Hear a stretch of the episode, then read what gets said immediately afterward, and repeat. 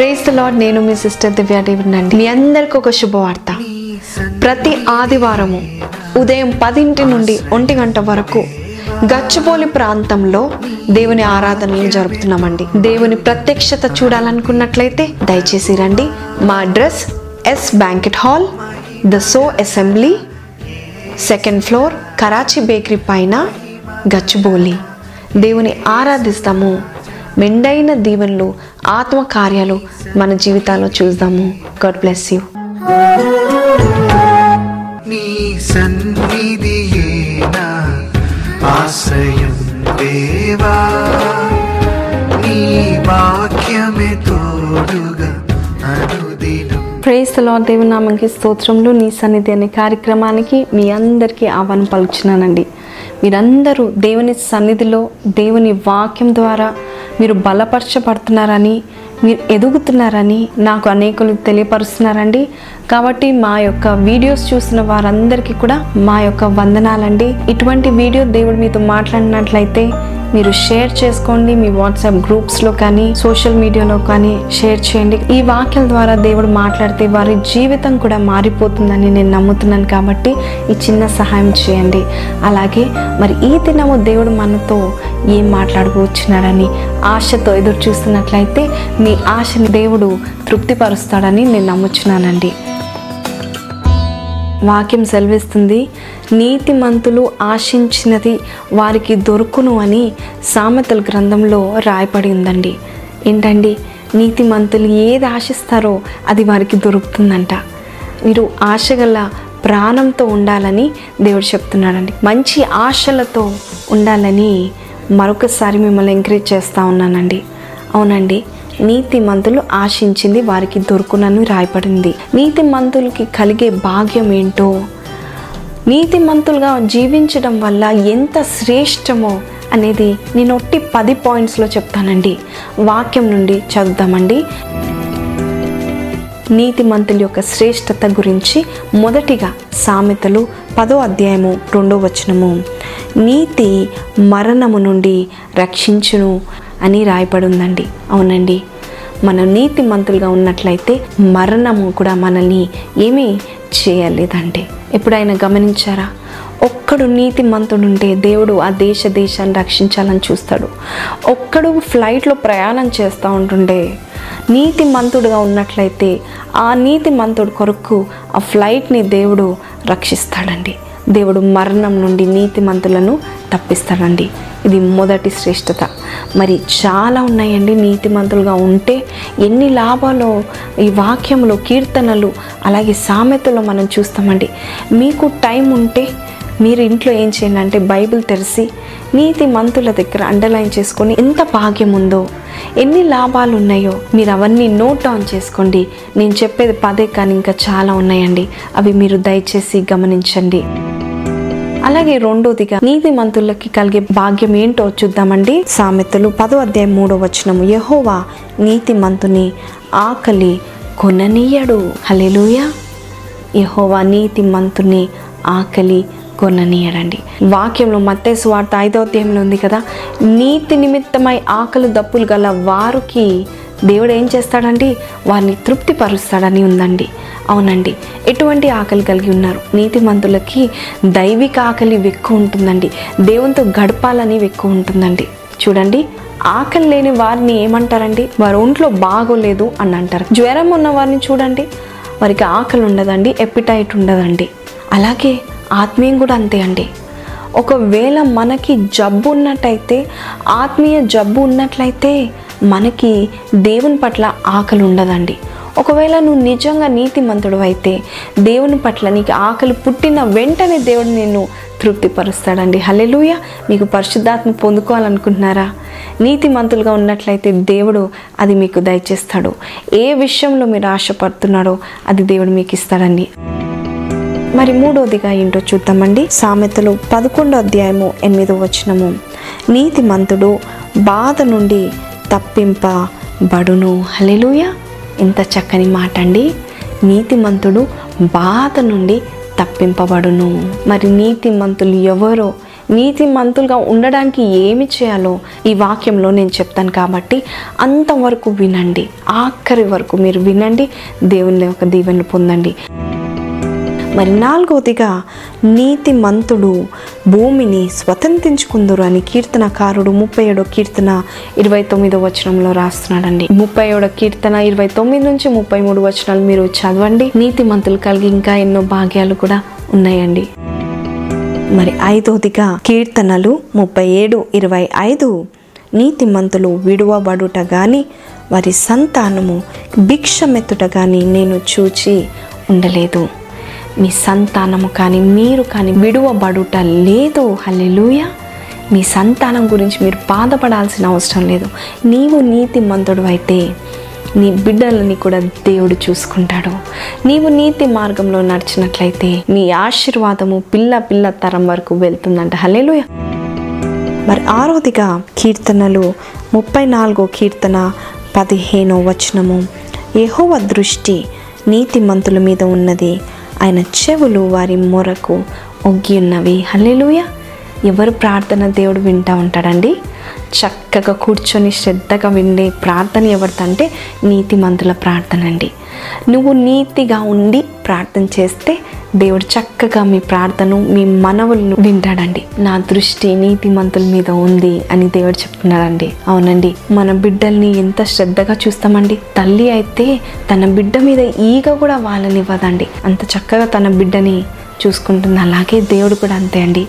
ఆయన దృష్టి మన మీద ఉన్నట్లయితే మనం మీద ఏది కూడా రానియకుండా దేవుడే కాపాడతాడండి. మరి నీతి మంతులుగా ఉండడానికి నేను మిమ్మల్ని ప్రోత్సహిస్తున్నాను. మరి ఏడవదిగా నీతి మంతులకు కలుగు ఆపదలు అనేకములు. వాటన్నిటిలో నుండి యహోవానిని విడిపించును. హలేలుయ కీర్తనలు ముప్పై నాలుగు పంతొమ్మిదో వచనములో నీతి మంతులకు కలిగే ఆపదలు అనేకములు ఉన్నాయండి. నీతి మంతులు కూడా ఆపదలు ఉంటాయండి. కానీ వాటి అన్నిటిలో నుండి అని చక్కని మాట ఉందండి. ఎటువంటి ఆపదలో ఉన్నా నీవు నీతిమంతుడు అయితే వాటన్నిటిలో నుండి దేవుడు నిన్ను తప్పిస్తాడు నిన్ను విడిపిస్తాడండి. హలేలుయ ఎనిమిదవదిగా సామెతలు పదమూడు ఇరవై ఒకటి నీతి మంతులకు మేలు ప్రతిఫలంగా వచ్చును. హలెలుయ నీతి మంతులకు మేలు ప్రతిఫలంగా వచ్చును. మీ ఇంట్లో మేలుతో నింపబడతా ఉంటారండి. తొమ్మిదవదిగా సామెతలు ఇరవై నాలుగు పదహారు. నీతిమంతులు ఏడు మార్లు పడినను తిరిగి లేచును. హలెలుయ కాబట్టి మనం నీతిగా ఉన్నట్లయితే మనం పడిపోయినా భయపడాల్సిన అవసరం లేదు. దేవుడు మనల్ని తిరిగి లేపుతాడు. హలెలుయ నీతిమంతులకి తొమ్మిది వరకు మనం చదవాం కదా. మరి ఆఖరిది నీతిమంతులు కలిగే శ్రేష్టత ఏంటో చద్దామా మత్తే సువార్త ఇరవై ఐదో అధ్యాయము నలభై ఆరో వచనంలో the righteous have eternal life నీతిమంతులకు నిత్య జీవం ఉంటుంది. హల్లెలూయ. ఎంత శ్రేష్టమైన బహుమానాలు దేవుడు మనకిస్తున్నాడండి. మరి అసలు నీతిగా ఉండడం ఏంటి? నీతిమంతులు అంటే ఎవరో? ఇప్పుడు నేను చెప్తాను వినండి. ఆది కాండము పదిహేను అధ్యాయము ఆరో వచనము. అతడు యహోవాను నమ్మెను ఆయన అది అతనికి నీతిగా ఎంచెను. హలెలూయ అతడు యహోవాను నమ్మెను అది అతనికి నీతిగా ఎంచబడింది. హలెలుయ చూడండి నీతిమంతులుగా మనం ఉండాలంటే యహోవాని దేవుని నమ్మాలండి. అసలు ఈ మాట ఎందుకు రాయబడిందో ఒకసారి పైనుంచి చేద్దామండి. ఇవి జరిగిన తర్వాత యహోవ వాక్యము అబ్రహామునకు దర్శనమందు వచ్చి అబ్రహామా భయపడకుము. నేను నీకు కేడము నీ బహుమానము అత్యధిక మగునని చెప్పెను. అందుకు అబ్రాము ప్రభైన యహోవ నాకేమి ఇచ్చినానేమి నేను సంతానము లేని వాడనై పోవచ్చున్నానే దమస్కు ఎలియాజరే నా ఇంటి ఆస్తికర్త అగును కదా మరియు అబ్రహాము ఇదిగో నీవు నాకు సంతానం ఇయ్యలేదు కనుక నా పరివారములో ఒక్కడు నాకు వారసుడునని చెప్పగా యహోవ వాక్యం అతని యొత్తకు వచ్చి ఇతడు నీకు వారసుడు కాడు. నీ గర్భవాసమున పుట్టబోచున్న వాడు నీకు వారసుడగును అని చెప్పెను. మరియు ఆయన వెలుపలకి అతని తీసుకొని వచ్చి నీవు ఆకాశం వైపు తేరి చూచి నక్షత్రములను లెక్కించుట నీ చేతనైతే లెక్కించమని చెప్పి నీ సంతానము అలాగున్నని చెప్పెను. అతడు యెహోవాను నమ్మెను. ఆయన అది అతనికి నీతిగా ఎంచెను. హల్లెలూయ. చూడండి ఇక్కడ ఒక సంఘటన జరిగింది. దేవుడు అన్నాడు అబ్రహాము నేను నిన్ను దీవించబోతున్నాను. నీ బహుమానము అత్యధికంగా అవుతుంది. అని అన్నప్పుడు అబ్రహాము ఇక్కడ దేవుణ్ణి ప్రాధేయపడుతున్నాడండి. అయ్యా నువ్వు ఇచ్చే బహుమానం నాకేమీ? నాకు వారసత్వం లేదే. ఇదిగో ఈ పనివాడు ఎలియాజర్ అనే పనివాడు నా యొక్క ఆశీర్వాదాన్ని పొందుకుంటాడు. నాకు వారసుడు లేడుకా అని అబ్రహం అన్నప్పుడు దేవుడు ఏమన్నాడు దేవుని వాక్యం అబ్రహాము యుద్ధకు వచ్చింది. వచ్చి దేవుడు ఏమన్నాడు తెలుసండి? నువ్వు వెలుపలికి రా. నువ్వు బయటికి రా. ఈ నక్షత్రాలను చూడు. నీకు లెక్కించ సఖ్యమైతే ఈ నక్షత్రాలను లెక్కించు. నీ సంతానము ఇలా ఉంటారు అని దేవాది దేవుడు అబ్రహాము ముసలితనంలో చెప్పిన వాగ్దానాన్ని పట్టుకొని అబ్రహాము నమ్మాడండి. హలెలుయ దేవుని నమ్మాడండి. ఏంటండి? ముసలితనంలో ఇప్పుడు నేను నిన్ను ఆశీర్వదిస్తాను అన్నప్పుడు ప్రభా నా కుమారులు లేరే ఎలా ఆశీర్వదిస్తావు అని ప్రాధేయపడినప్పుడు దేవుడు బయటికి తీసుకొచ్చి నక్షత్రాలను చూపిస్తాడండి. హలెలుయ మన జీవితాల్లో కూడా దేవుణ్ణి మనం అడగాలండి. నోరు తెరిచి అడగాలండి. అబ్రహాం అడిగాడు నాకు పిల్లలు లేరే అన్నప్పుడు దేవుడు ప్రామిస్ ఇస్తాడండి. ఇదిగో నీ జనాంగము నీ సంతానము ఇలా ఉంటారు అని చెప్పాడండి. కానీ అబ్రహాము ఆ టైంలో ఏంటో ప్రభా నువ్వు ఏంటంటో చెప్తున్నావు నిజంగా జరుగుతుందా? అనుకోలేదు బైబిల్లో చక్కని మాట రాయబడి ఉంది. అబ్రహాము దేవుని నమ్మెను. అది ఆయనకి నీతిగా ఎంచబడింది. ఇప్పుడు అర్థమైందండి నీతిమంతులు ఎవరు? నీతిమంతులు అంటే చాలా గొప్ప కార్యాలు చేసిన వారని కాదండి. చాలా చదువుకున్నవారు కాదండి దేవుని దృష్టిలో నీతిమంతులు అంటే ఆయన నమ్మడమే అండి. దేవుని నమ్ముతున్నారమ్మా మీరు. దేవుని నమ్మినట్లయితే మీరు భయపడాల్సిన అవసరం ఏముందమ్మా? దేవుని నమ్మినట్లయితే ఆలస్యమైన నా దేవుడు నాకు వచ్చి చేస్తాడు అని మీరు నమ్మినట్లయితే ఖచ్చితంగా మీరు దేవుని దృష్టిలో నీతిమంతులుగా ఉన్నట్టే అండి. అవునండి. మన జీవితాల్లో కూడా నీతిమంతులుగా ఉండడము అనేకమైన ఆశీర్వాదాలు మనం చూసాం కదండి. మరి నీతిమంతులుగా ఉండాలంటే ఏం చేయాలండి? ఆయనని నమ్మాలండి. ఇంకొక సంఘటనలోనికి వెళ్దామండి. మత్తే స్వార్థ పదిహేను అధ్యాయంలో ఒక మంచి సంఘటన జరిగింది. ఏసైకి కానాను స్త్రీకి సంభాషణలో చక్కని మర్మము మనం తెలుసుకుందామండి. చద్దామా? మత్తే స్వార్థ పదిహేను అధ్యాయము ఇరవై ఒకటి నుంచి అర్థం. యేసు అక్కడి నుండి బయలుదేరి తూరు సిద్ధోనుల ప్రాంతంలోకి వెళ్ళగా ఇదిగో ఆ ప్రాంతం నుండి కానాను స్త్రీ ఒకతే వచ్చి ప్రభువా దావీదు కుమారుడా నన్ను కరుణించుము. నా కుమార్తె దయ్యము పట్టి బహు బాధపడుచున్నదని కేకలు వేసెను. అందుకైనా ఆమెతో ఒక మాట అయినా చెప్పలేదు. అప్పుడు ఆయన శిష్యులు వచ్చి ఈమె మన వెంబడి వచ్చి కేకలు వేయుచున్నది కనుక ఈమెను పంపివేయమని ఆయనను వేడుకొనగా ఆయన ఇజ్రాయేలు ఇంటి వారే నశించిన గొర్రెల యుద్ధకే గాని మరి ఎవరి యొద్దకు నేను పంపబడలేదనెను? అయినను ఆమె వచ్చి ఆయనకు మ్రొక్కి ప్రభువా నాకు సహాయము చేయమని అడిగాను. అందుకైన పిల్లల రొట్టె తీసుకొని కుక్క పిల్లలకు వేయుట యుక్తము కాదని చెప్పగా ఆమె నిజమే ప్రభువా కుక్క పిల్లలు కూడా తమ యజమానుల బల్ల మీద నుండి పడు ముక్కలు తినును కదా అని చెప్పెను. అందుకు యేసు అమ్మా నీ విశ్వాసము గొప్పది నీవు కోరినట్టే నీకు అవునుగాక అని ఆమెతో చెప్పెను. ఆ గడియలోనే ఆమె కుమార్తె స్వస్థత పొందిన. హల్లెలూయ. ఇక్కడ చూడండి ఎంత చక్కని సంఘటన జరిగిందండి. యేసు ప్రభు వెళ్ళే మార్గంలో ఒక కానాను స్త్రీ అన్యురాలు ఆ కాలంలో ఒక స్త్రీ పురుషులతో నడి రోడ్డు మీద మాట్లాడుతుందంటే మంచి క్యారెక్టర్ కాని స్త్రీ అని చూసేవారండి. కానాను స్త్రీ యేసు ప్రభుని ప్రాధేయపడుతుంది. దావీదు కుమారుడా నన్ను కర్ణించయ్యా అని ప్రాధేయపడిందండి. అప్పుడు శిష్యులు వాళ్ళందరూ వచ్చేసి ఆమెను ఆపేస్తున్నారండి. ఆమెను ఆపేటప్పుడు యేసుప్రభు ఆపకండి అని అనలేదు సైలెంట్ ఉన్నాడండి. అవునండి మన జీవితాల్లో కూడా మనకి మూడు కష్టాలు ఎదురైతాయండి కొన్నిసార్లు. ఒకటేమో ఏసయ్య సైలెంట్గా ఉంటాడు. మన దేవుడు మన కష్టంలో సైలెంట్ ఉంటాడండి. మనం ప్రార్థన చేసినా ఎందుకు సైలెంట్గా ఉంటాడో మనకి తెలీదు. రెండోదిగా ఏసయ్య దగ్గర ఉన్న శిష్యులే ఆపేశారండి ఈ స్త్రీని. అవును మన జీవితాల్లో కూడా కొంతమంది మనం దేవుని దగ్గరికి వెళ్ళకుండా ప్రార్థన చేయకుండా ఆపేవారు ఉంటారండి. మీ ఇంట్లో అన్య కుటుంబంలో ఉన్నట్లయితే మీరు ప్రార్థన చేయకూడదు అని ఎంతమంది ఆదేశించుంటారండి మీకు? అయినా కూడా ప్రాధేయపడిందండి ఈ కానాను స్త్రీ. మరి మూడోదిగా ఈ అన్యురాలు యోగ్యత లేని అన్యురాలండి. ఈ యొక్క స్వస్థత పొందుకోవడానికి అర్హత లేదని ఈ వాక్యంలో సెలవిస్తుందండి. కానీ దేవుని కృప యోగ్యత లేని వారి దగ్గరకు వస్తుందండి. నువ్వు దేవుని దగ్గర ప్రార్థయపడినప్పుడు ఆయన సహవాసంలో నువ్వు ఉన్నప్పుడు దేవుని యొక్క మిరకల్ని అద్భుతాన్ని మీరు చూస్తారండి.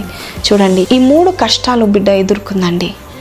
యేసు ప్రభు సైలెంట్గా ఉన్నాడు. రెండవదిగా శిష్యులు ఆమెను వెళ్ళిపోమని నెట్టి వేస్తున్నారు రిజెక్ట్ చేస్తున్నారండి. మన జీవితాలు కూడా మనల్ని రిజెక్ట్ చేసేవారు చాలామంది ఉంటారండి. ఎందుకు? దేవాది దేవుని దగ్గరికి వెళ్తున్నామని కదా? యేసుప్రభు దగ్గరికి వస్తున్నామని కదండి కానీ ఆమె ఆగిపోలేదండి. వెళ్తూనే ఉందండి. మూడోదిగా ఆమె అంటుంది నేను అయోగ్యురాలను.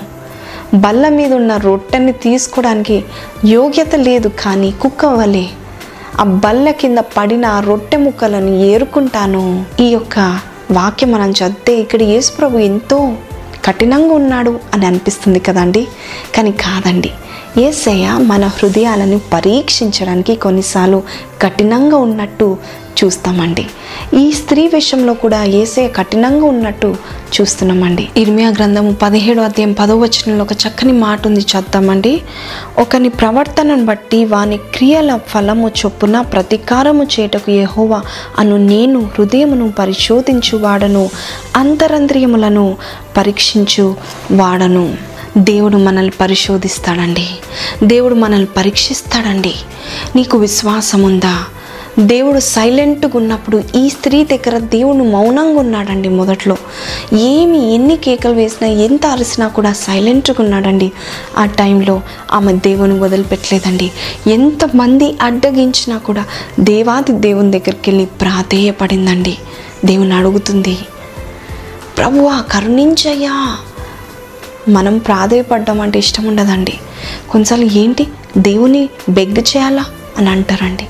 చూడండి యోపు గ్రంథంలో ఒక మాట ఉంది చద్దామా? నీవు జాగ్రత్తగా దేవుని వెదకిన ఎడల సర్వశక్తుడకు దేవుని బతిమాలుకొనిన ఎడల.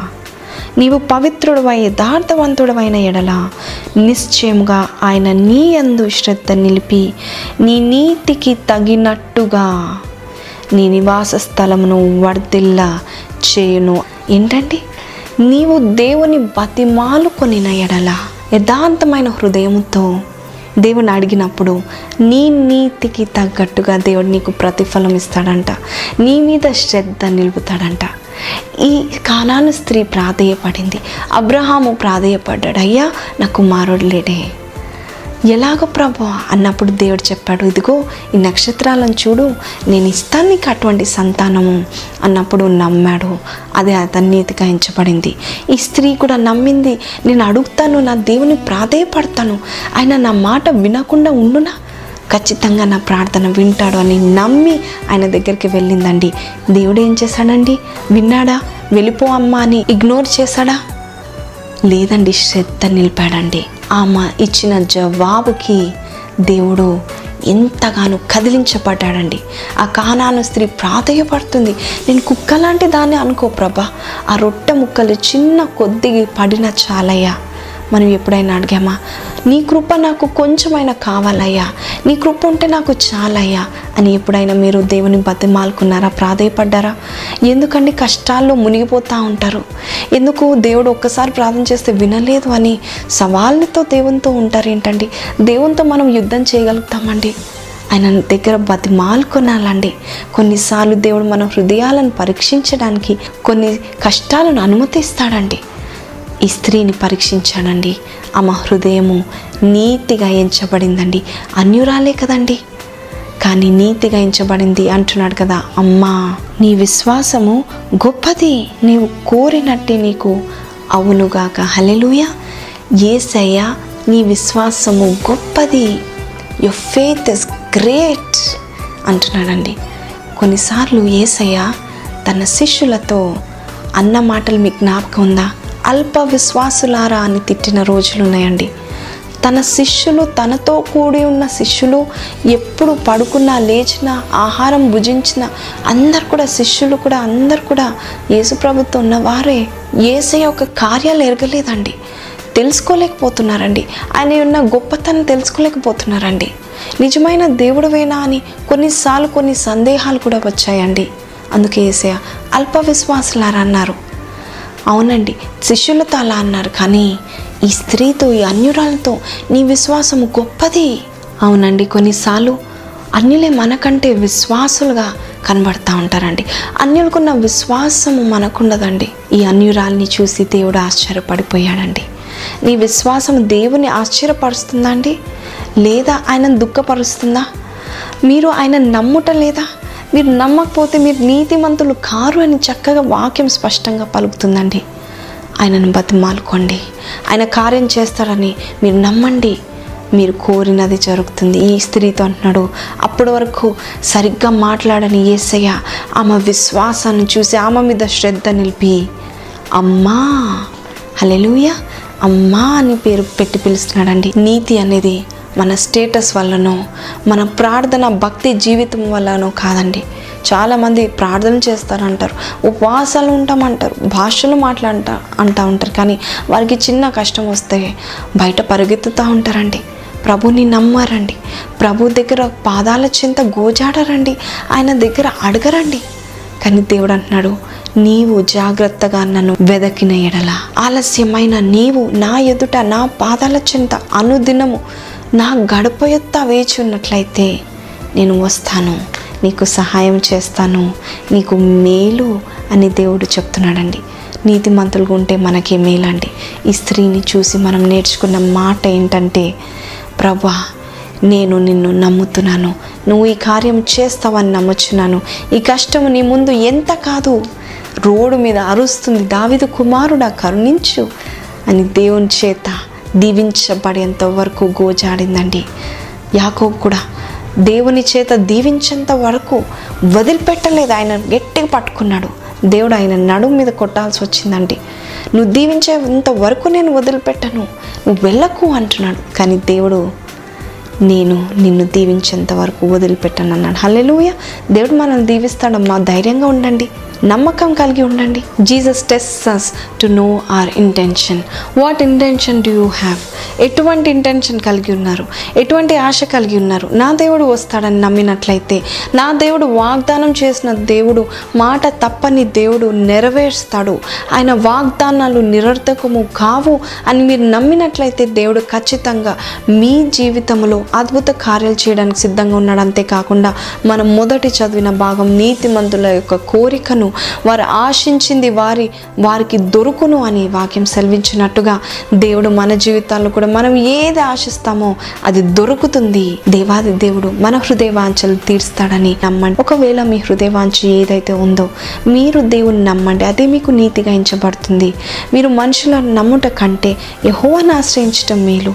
ఆయనను అడగండి. ప్రభా దైవజనులతో నువ్వు మాట్లాడిచ్చిన ఈ వాక్యం నాతో మాట్లాడింది. ఈ దినం నుంచి నేను నీతిగా జీవించాలనుకున్నాను కానీ ఎలా జీవించాలో తెలీదు. కానీ ఇప్పుడు చూపించావు కదా ప్రభ ఈ దినం నుంచి నేను నమ్ముతాను ప్రభ. నిన్ను కేవలము నిన్నే నమ్ముతాను ప్రభ. సమస్త ఆశీర్వాదానికి కారణభూతుడు తండ్రి అని నమ్ముతాను ప్రభ అని మీరు దేవుని నమ్మినట్లయితే దేవుడు మిమ్మల్ని నీతి మంతులుగా తీర్చిదిద్దాడు. అంతేకాకుండా ఆయన దృష్టి మీ మీద ఉంటుందండి. మరి మీరు కళ్ళు మూసుకోండి. మనమందరం కూడా ప్రభుని అడుగుతాము ఏకీభవిస్తాము దేవుని స్థుతిస్తాము.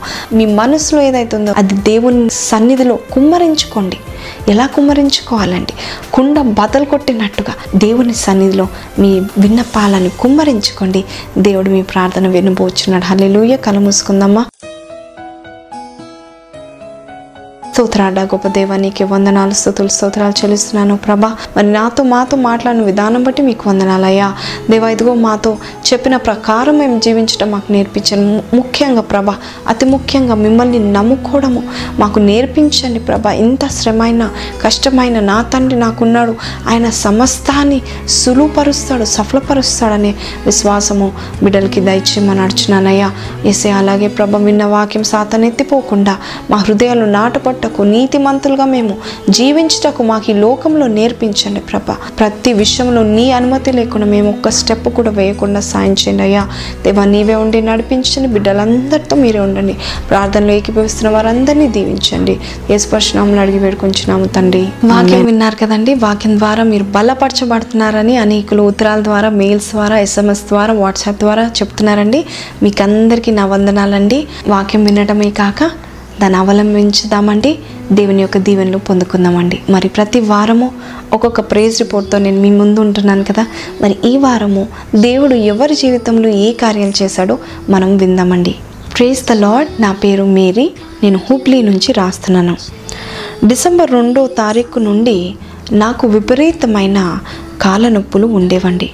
ఎన్నోసార్లు హాస్పిటల్కి వెళ్ళాను కానీ అవి శాశ్వతంగా ఉపశమనము కలిగించలేదండి. అయితే ఒక దినాన్న అకస్మాత్తుగా మీ యొక్క టీవీ ప్రోగ్రామ్ని నేను చూస్తూ ఉన్నాను. నాకెందుకో దేవుడు నాతో మాట్లాడుతున్నట్టు అనిపించింది. దేవాది దేవుడు మరొకసారి నాతో చెప్తున్నట్టు ఈ నంబర్ని రాసుకో అని చెప్తున్నట్టు అనిపించిందండి. వెంటనే ఆ నంబర్ రాసుకొని మీకు ఫోన్ చేసి నేను మాట్లాడానండి. నేను చెప్పాను ఇరవై ఐదో తారీఖు తారీఖు డిసెంబర్ నెల అలాగే న్యూ ఇయర్ రోజు నేను దేవుని సన్నిధిలో నేను ఉండాలి.